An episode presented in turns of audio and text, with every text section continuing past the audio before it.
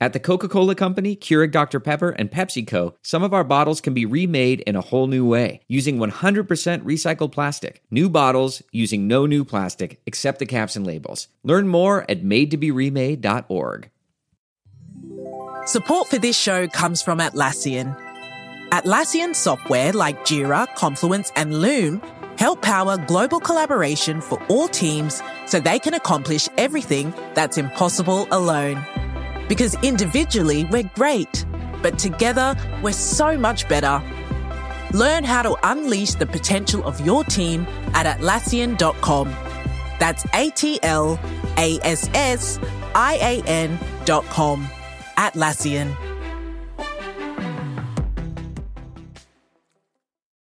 From Cafe.com, welcome to Stay Tuned. I'm your host, Preet Bharara. Well, this is what you go through to get an interview with somebody who is hard to get. You know, if you were doing an interview with Castro, you'd go through his version of this. With Saddam Hussein, you went through his version of this. With Carlos the Jackal, I'm sure there was some version of this, but this was the bin Laden version. That's my guest on the show today, John Miller. John is the Deputy Commissioner of Intelligence and Counterterrorism at the NYPD. So this is episode four of Stay Tuned. We're now on our regular schedule, coming out every Thursday. I want to thank all my listeners. I hear and see you recommending it to your friends. And keep the reviews coming. It really does help spread the word. Let's get to some of your questions. Hi, Preet. My question is, how do you feel about Paul Giamatti's portrayal of the fictional you on Billions? So my parents are very proud that there was going to be a show about, you know, the United States Attorney, because most shows on television are about what? They're about the DA, the District Attorney, and I know a lot of people don't know the difference, but to us, in federal law enforcement, there's a big difference. So they went around telling all their friends there's going to be the show, and you know maybe it's a little bit based on Preet, but it's a United States Attorney is a great you know noted, as I say to people, noted Indian American actor Paul Giamatti is the United States Attorney, and they're very excited. They tell everyone. I think Paul Giamatti is an excellent actor.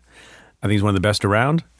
We had a lovely dinner before he began filming, and then it comes time for the first episode a couple of years ago.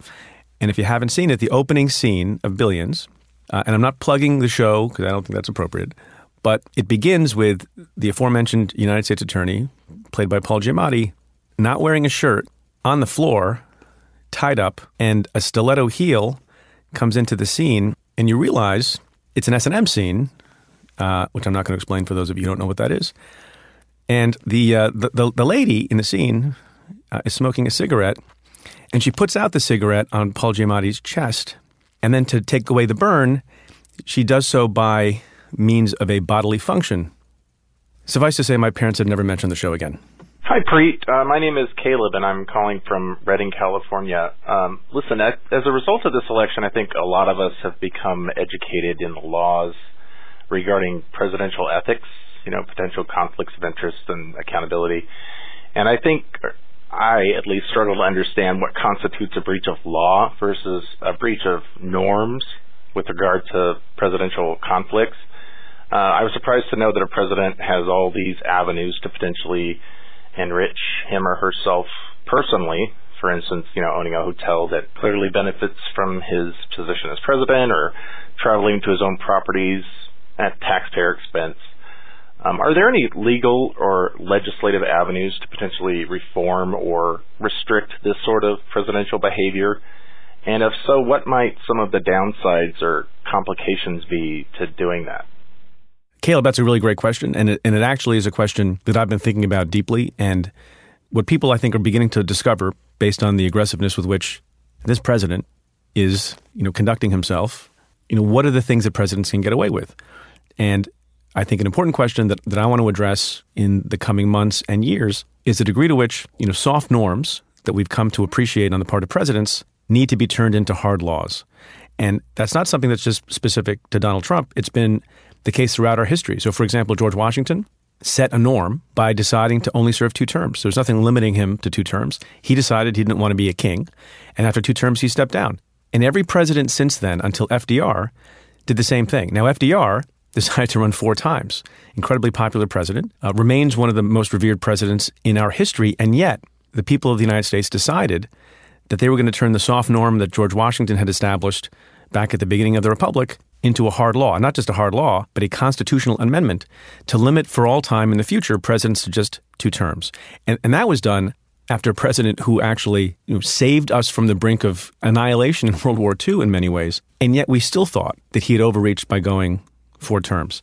And so I think it's a great question to consider all the ways Congress and the public, either by passing statutes, setting regulations, or even constitutional amendments, will claw back lots of the things that Donald Trump seems to be getting away with. So at the moment, one reform in this regard that people are talking about is how to take away from the president the absolute authority to fire special counsel Mueller. Now, I don't know if that's going to fly as a constitutional matter, but there's a bipartisan bill that's in the Senate right now. Another example that you may have been thinking about or heard of is a requirement to make presidential candidates release their tax returns. It's something that Donald Trump in the modern era is the first person to flout. So the bottom line is this presidency, like a lot of presidencies, is going to have a lasting impact on the country but it's also going to have a lasting impact on the presidency itself because there are going to be a lot of people in Congress and elsewhere who want to change some of the rules and make mandatory what so far has been optional. On a related matter, I got this question on Twitter from David Bartley at Bartlesome. It's a good name. Uh, and he asks Would special counsel Mueller have the authority to request Trump's tax returns from the IRS? And the answer to that question is yes, absolutely you know, he is a federal prosecutor, like the United States Attorney is for the purposes of the special counsel. And like anyone else in the federal system, you have to make a showing. You just can't do it by subpoena. You have to make a showing to a federal judge to get a tax order because tax returns are among the most sacrosanct documents that relate to a person. And we don't allow in our system people to just willy nilly get them, but you have to make a showing uh, of relevance directly to a judge who has to order that the tax returns be turned over by the IRS. But he certainly has that authority, yes and I would expect he would use it. But the other thing, David, you're probably wondering is just because Mueller gets to see them doesn't mean you get to see them or the public gets to see them. And there are lots and lots of cases where we obtained people's tax information and that information never saw the light of day because it was not appropriate for that to happen. So, given what I read about how the case is in part about complex financial transactions, I do expect Robert Mueller will obtain tax return information, but I don't necessarily know if we'll ever find out about it. So now it's time for my conversation with John Miller. He's been at the top of my list for a long time to interview on the podcast, since even before I started taping this podcast. And part of the reason is that he's had one of the most interesting careers I've ever seen, both as an award winning journalist and also as a law enforcement official. And he's moved kind of seamlessly in and out of both of those roles. He's also someone who's not only interviewed Osama bin Laden himself as a journalist, but also has spent the last few years trying to keep New York safe from terrorism. My conversation with John after this quick break. Stay tuned.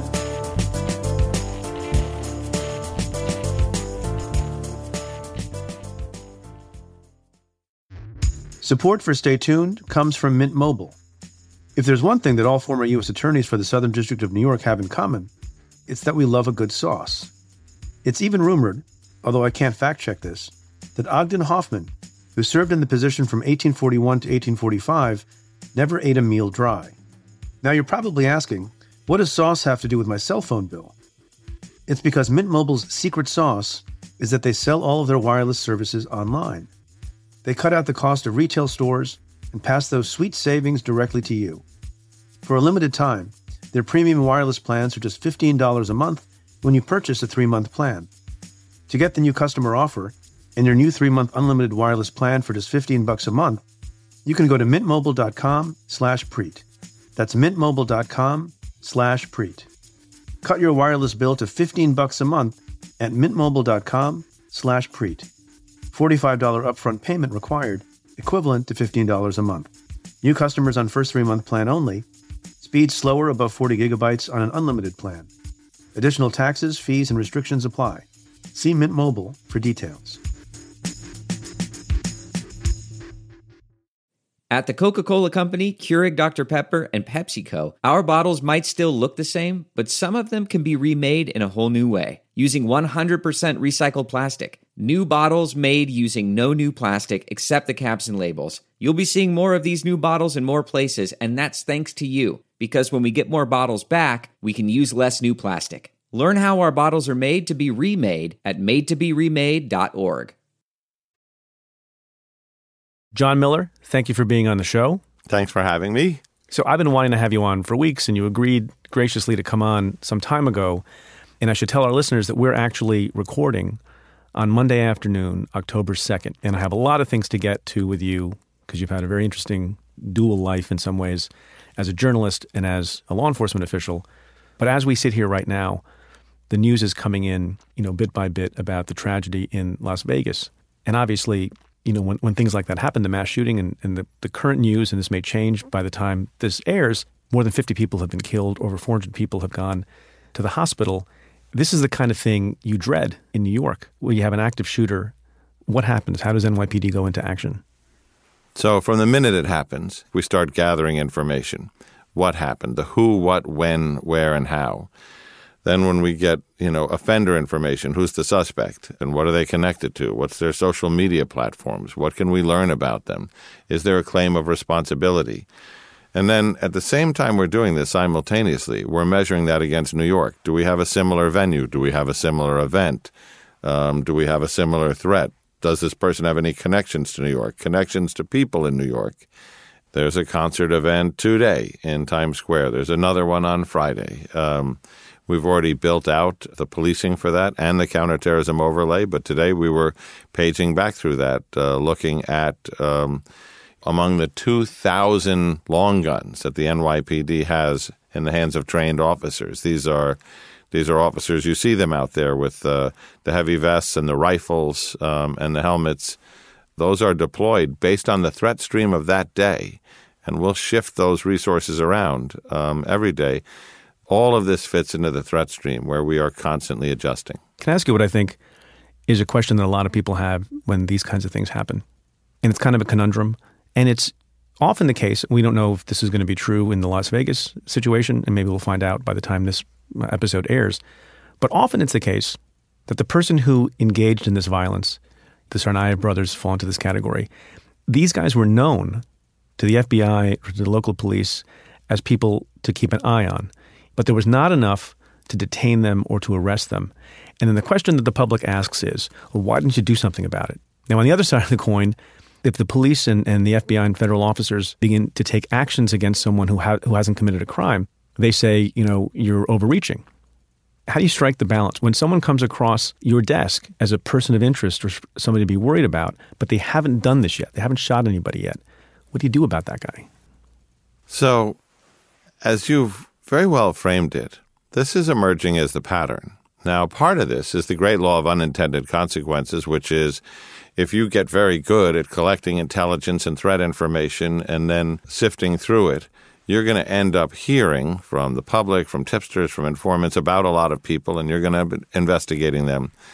The upside to that is when you get a piece of threat information, you're able to interdict that by focusing on the right people, figuring out the network, stopping the threat.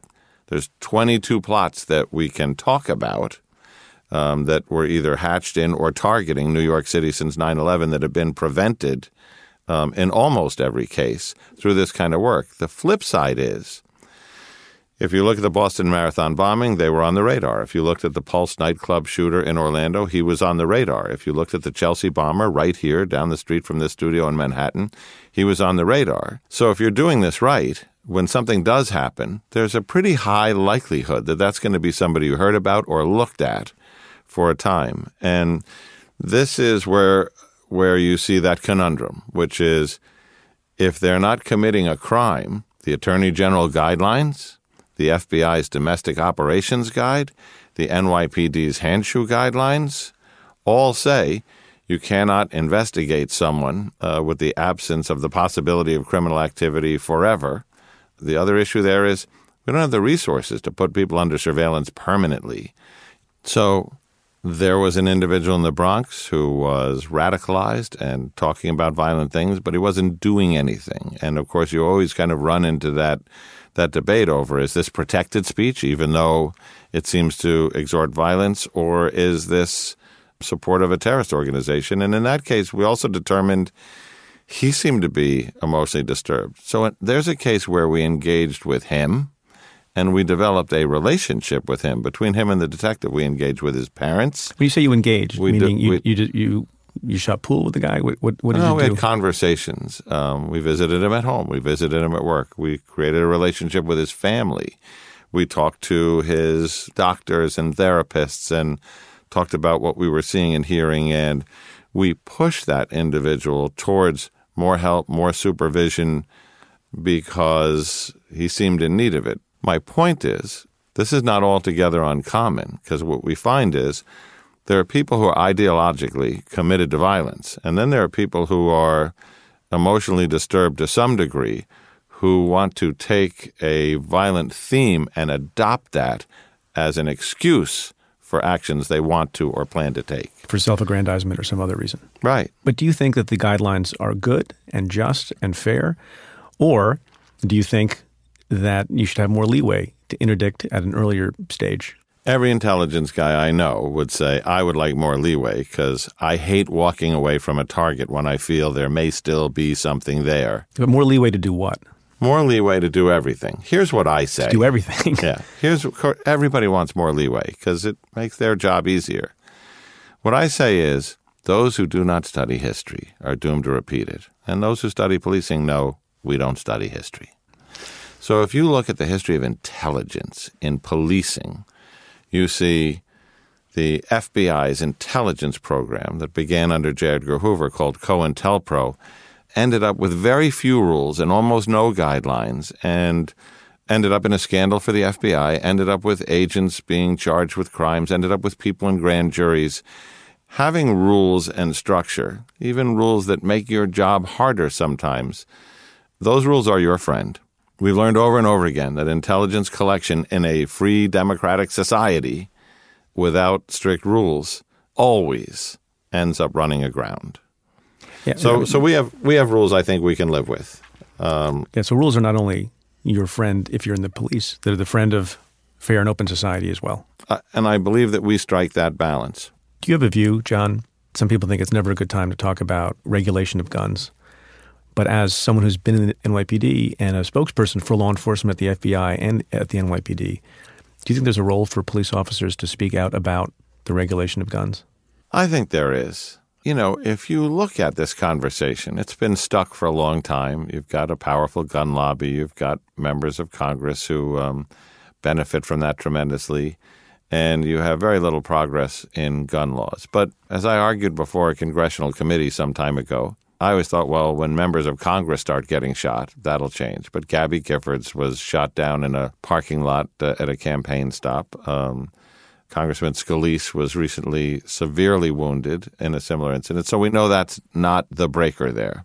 I thought, well, you know, when we go with our families to the mall or the movies and we're being massacred in numbers there, that that would be the breaking point. And we'd get serious about this conversation. But we had a shooting at, at the movie theater in Aurora, Colorado during the Batman premiere where women and children and men uh, were killed when they were out with their families to have fun. And that conversation lasted a very short time and resulted in nothing.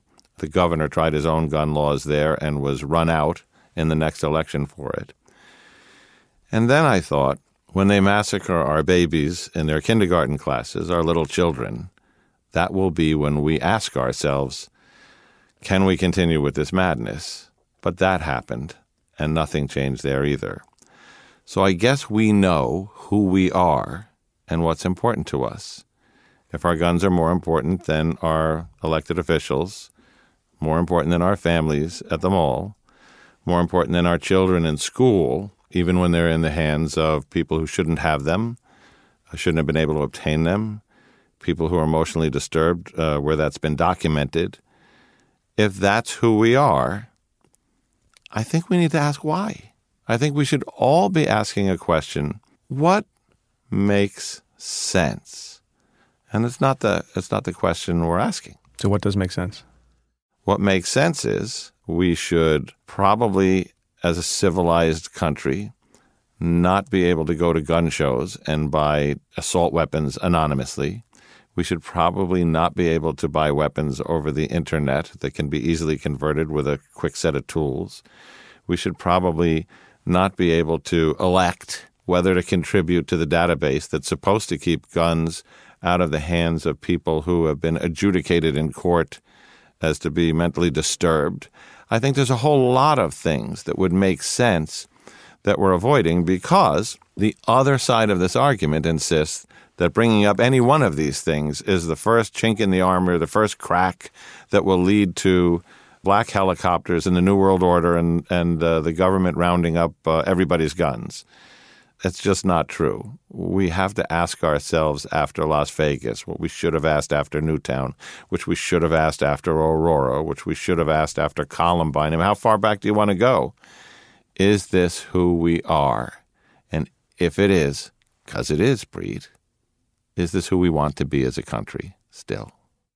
So, pivoting from what happened in Las Vegas, you're both an award winning journalist and you're also a police official. So, what the hell are you? Are you a journalist or are you a cop? If you look at what are the professional requirements, as a journalist, it was when something happened or was about to happen, you had to figure out what it was, where it happened, who was behind it, what it meant, and then be able to explain why is this important or not to uh, your bosses who are the public. That's about blasting out information to the masses. On the other hand, when I worked in the intelligence community, um, as the head of intelligence analysis for uh, a number of agencies that we coordinated at the Office of the Director of National Intelligence, they said, Well, now we're on the secret side and everything's different. I said, Well, how do we work? And they said, We got to find out either what happened or what's about to happen, who's behind it, what it means, why it's important, and be able to explain that to a small group of people. The disciplines turned out to be extraordinarily similar. I get that. Yeah. But it's a very strange revolving door through which you have passed, you know, multiple times. And I get what you're saying about the disciplines being similar, but if that's so, how come you're the only guy I know who's done what you've done? Um, because I'm an odd duck. So my resume would go from Channel 5 News to NBC News to the NYPD, where Bill Bratton, um, the commissioner from 20 years ago, brought me in to do something very logical. Let me get a guy out of the press who covers the police to do public affairs in the department. Knows the department, knows the press. It's a good mix. I went from the NYPD to ABC News and then to the LAPD. From there, I went to the FBI in public affairs, then to the Director of National Intelligence in analysis, um, and then to CBS News, covering the very fields I had just left, and then back to the NYPD. So it's a perfectly normal resume if you think about Right, it. maybe you should start a podcast. By the way, you have a lovely voice. I was saying before you came in, maybe you could read my ads for me. I would be happy You try, to. just, just, just, just try this for just for me. Uh, just say stay tuned, supported by stamps.com. By who.com? Stamps.com. Stay tuned. Supported by Stamps.com. See, that's so much better. That's so much better than what I do. If you need me to do some of the wraparounds, I'm I'm like an all-purpose guest. We're gonna we're gonna cut this from the final episode, I think, because you make me look terrible. I've been working on my voice, John. So I want to talk about some of the things you did as a journalist that I think will be surprising to folks. You landed some of the biggest, most impressive interviews that one can land, and not just with you know law enforcement officials, but with bad guys, some of the worst bad guys. You interviewed John Gotti. What was that like? So, for background, John Gotti commits the hit, the murder, the gangland murder of Paul Castellano, and then takes over the Gambino crime family Right in front of the. Sparks. Right in front of the Sparks. Exactly. Sparks Steakhouse on the east side of Manhattan, December 16th, 1985 at about 5:45 p.m.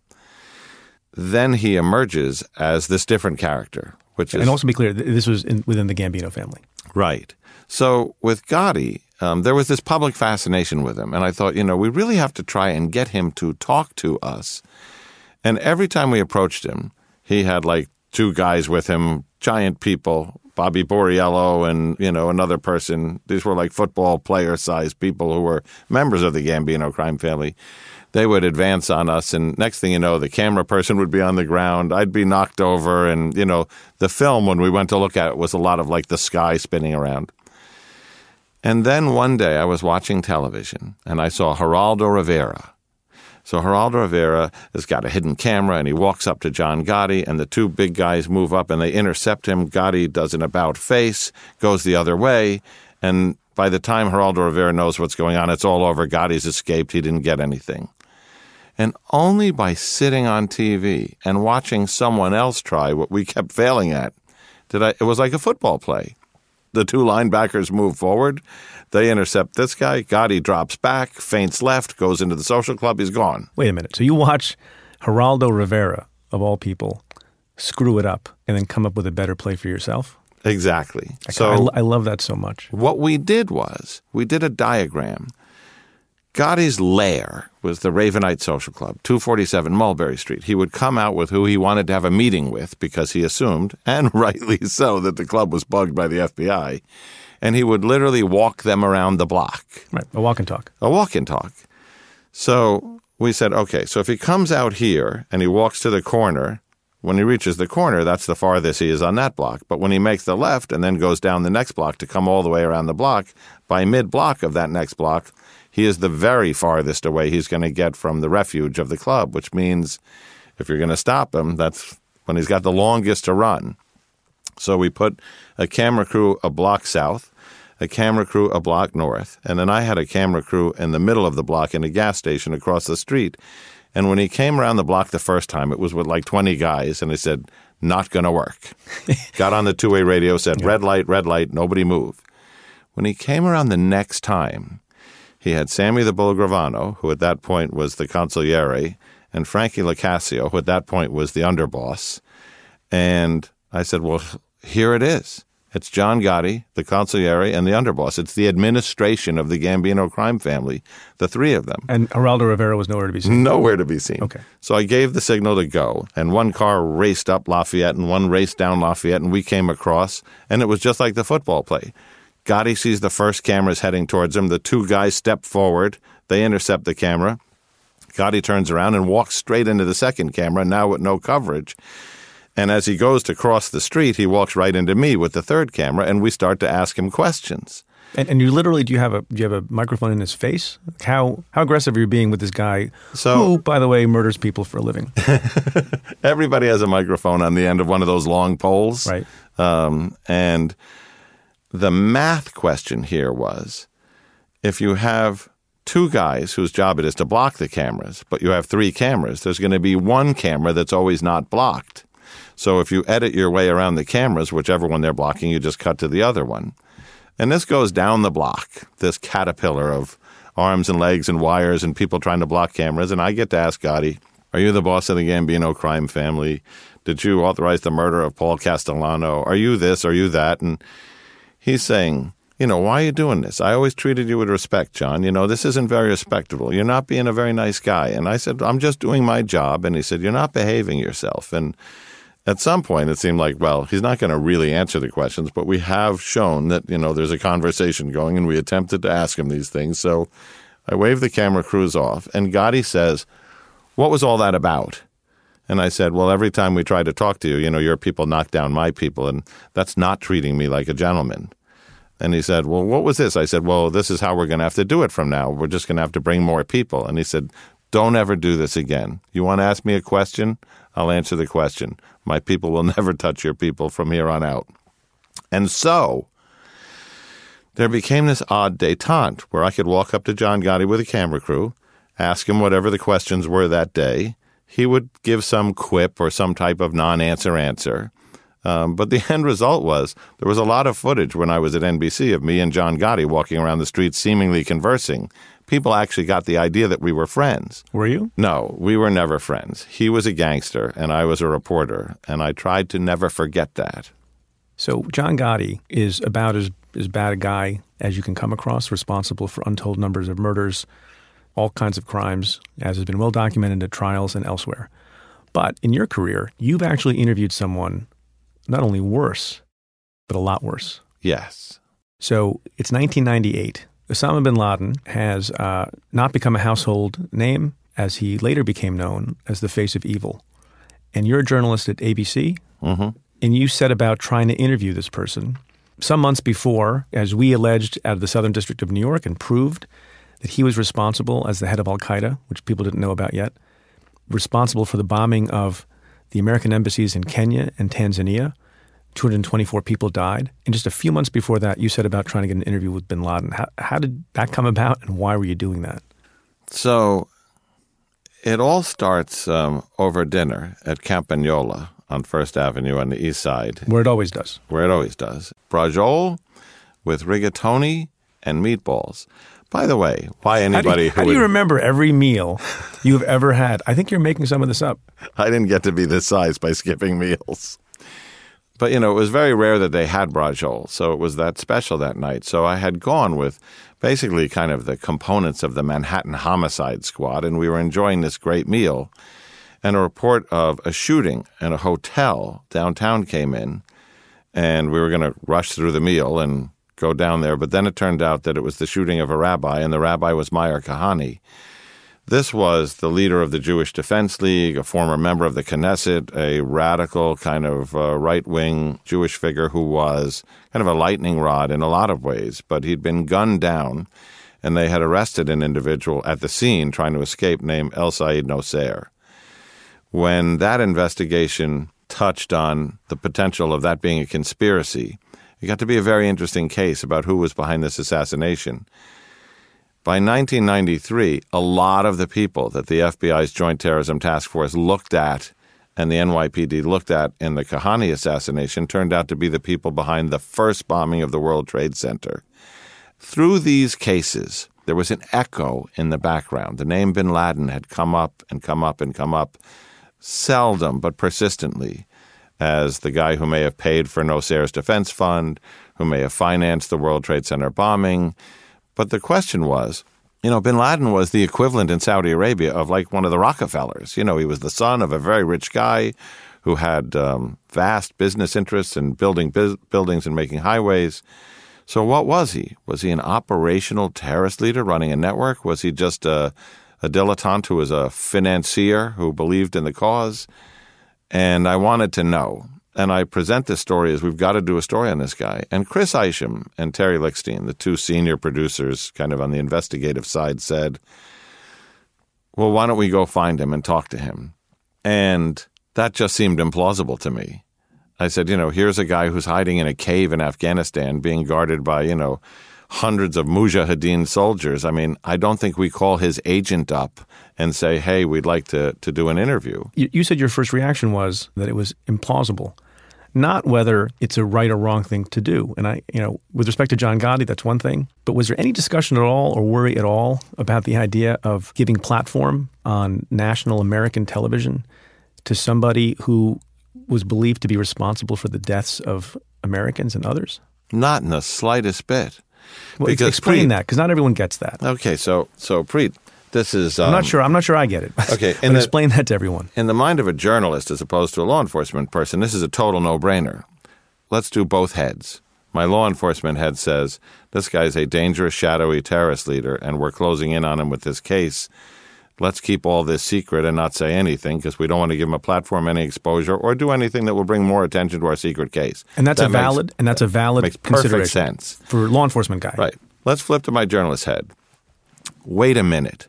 Are you saying to me that there is a rich guy from Saudi Arabia who has sanctuary in Afghanistan, who has blown up the World Trade Center in New York City, plotted to kill His Holiness the Pope, has looked at an assassination plan against President Clinton, was going to blow up dozens of airliners over Pacific routes, potentially killing thousands of people, many of them Americans, and that he's been operating this way for years, and nobody among the American people knows this name or the danger he presents, or whether their government is doing enough to get him?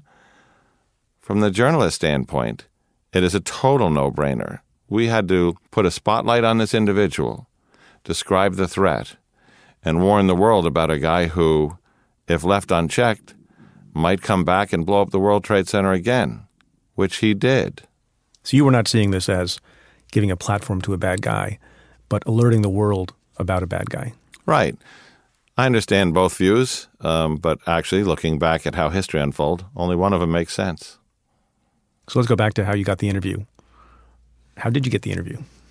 So at ABC, the investigative unit had a lot of contacts, and they contacted uh, a former government intelligence official who had great contacts um, in that world, and said, "If you were looking for Bin Laden, who would you? Where would you start?"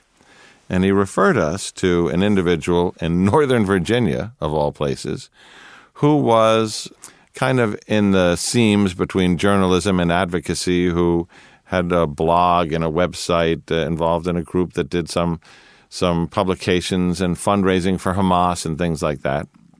And that individual put us in touch with a guy in London who uh, was basically an agent of Al Qaeda. He said, "Write a letter." You wrote a letter? So we wrote a letter, Dear Osama bin Laden. Actually, we were told to write it to bin Laden's uh, deputy, Mohammed Atef, former Egyptian policeman, noted terrorist in his own right. Dear Mr. Atef, we'd like to interview uh, Osama bin Laden uh, about his views of matters as they unfold in the Middle East. And, you know, signed it and sent it. And it went to a fax machine in London, and then it was faxed to Afghanistan. And basically, we were told, come to London and we were interviewed by um, two people. You, you were pre-interviewed We were vetted by, know, by Bin Laden's people by Bin Laden's to people. see if it was okay for you to meet Bin Laden. right, and they wanted to know what's this interview about, and how long is it going to be, and what's it going to be on, and you know what kind of things are you going to talk about. And you were prepared to jump through all those hoops because it was a big interview. Well, this is what you go through to get a an interview with somebody who is hard to get. You know, if you were doing an interview with Castro, you'd go through his version of this. With Saddam Hussein, you went through his version of this. With Carlos the Jackal, I'm sure there was some version of this, but this was the bin Laden version. So we spoke to those two people, and they said, go to Islamabad, Pakistan, and when you get there, tell us how to find you. So we went to the Marriott in Islamabad, and when is this?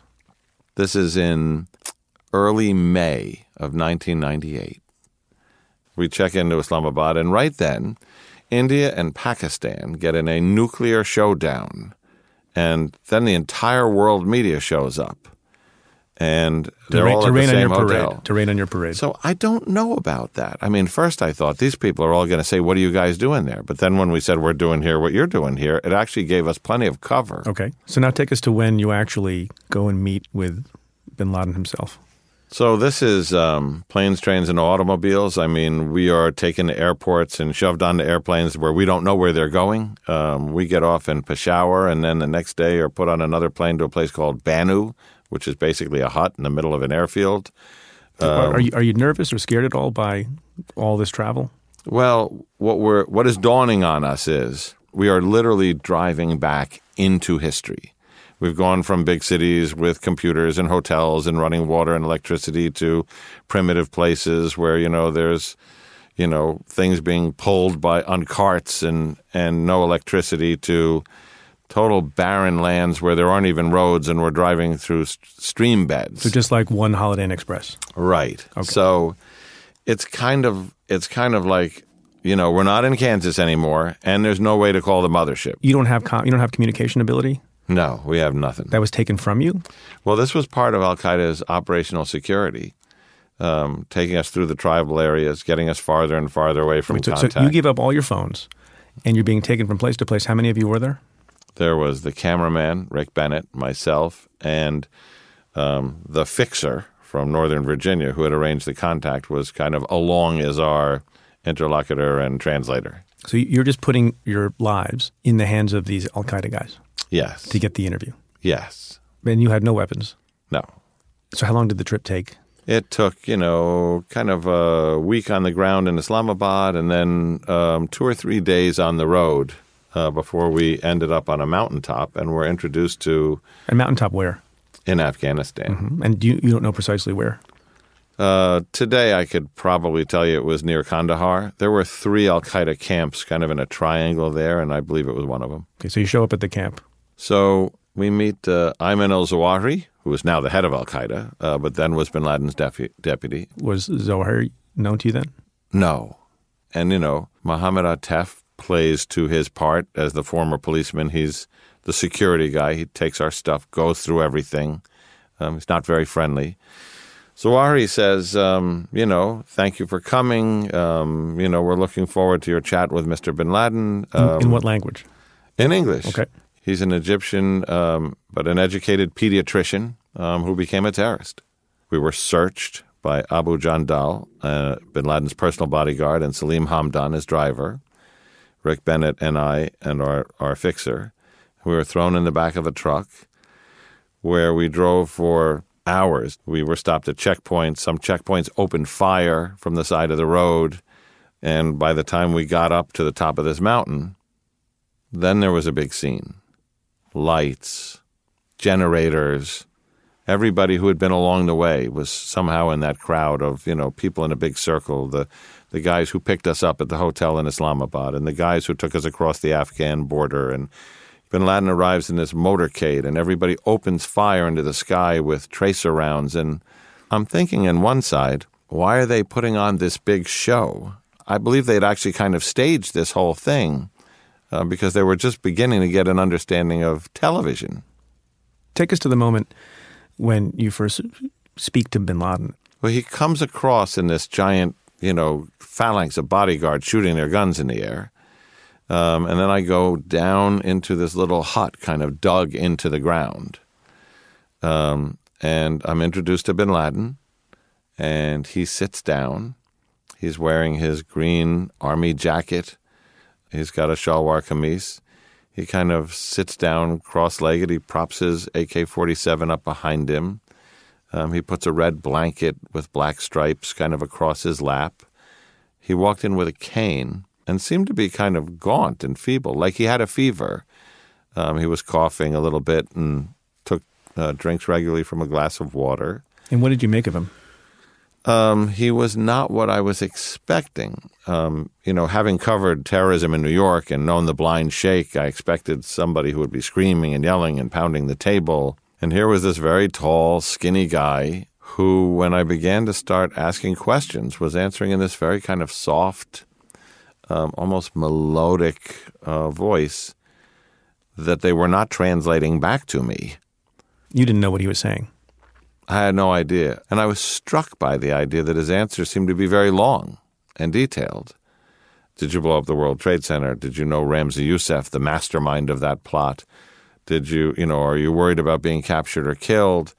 And he'd go on for a couple of minutes. So I thought, well, this is either complete palaver or it's very interesting. Um, but he kept looking at the translator as if the translator was going to translate. But the translator had his instructions and he only translated the questions. So I made eye contact with bin Laden and started to nod up and down as if I understood. And I never broke the eye contact. I would nod again, okay, yeah, uh huh. You know, hand gestures, everything to show that I was following this so that I could keep them focused on me, which is how the audience would expect to see the interview. And, you know, when it was over, I went back to our fixer in the back and I said, Could you hear any of it? He said, I heard most of it. And I said, What did he say? And he said, We need to get the tapes and get out of here. And I'm like, Well, what? He said, We have a big story. He declared war on America. He said, I predict a black day for America, after which nothing will be the same. This will be greater than our battle with the Russians, referring to the war in Afghanistan in the, in, in the late 70s and 80s. Um, and he said, You will only understand this when you bring back the bodies in coffins and in boxes in your shameful defeat. And I said, Well, when he was saying this, what was I doing? He said, You were nodding in agreement, um, which which was just because I was trying to know what keep he was him saying. Focused. So, how'd you, how'd you, no how'd you feel about that? Interviewing a guy part? who's, so you're sitting there, you're interviewing a guy you know to be evil, and and then you find out he was actually projecting even more evil and violence, and you were part of getting that message out. I feel really good about that. Preet, if a guy who has already tried to commit several bombings, who's planning more, who's already financed a terrible attack in New York City, is declaring war on America, and the American public doesn't know that, that means the government um, is not under the pressure of public scrutiny. And at the time, you could argue, well, the government was operating in secret and they could have, would have, should have got him. But, you know, that was a multi billion dollar intelligence community that um, continued to not get him for a long time, even under the pressure of public scrutiny. So I don't have a single nanosecond of second thoughts about why that was important to get out. And I don't think that anybody rewinding history after we saw how everything turned out could have questioned whether that was a good thing. America needed to be warned about Osama bin Laden. On that note, John Miller, thank you. Thank you for your service. both as a journalist and as a law enforcement official. And thanks for being on the show. Well, thanks for having me, Preet. This was um, interesting and fun. Thank you, sir.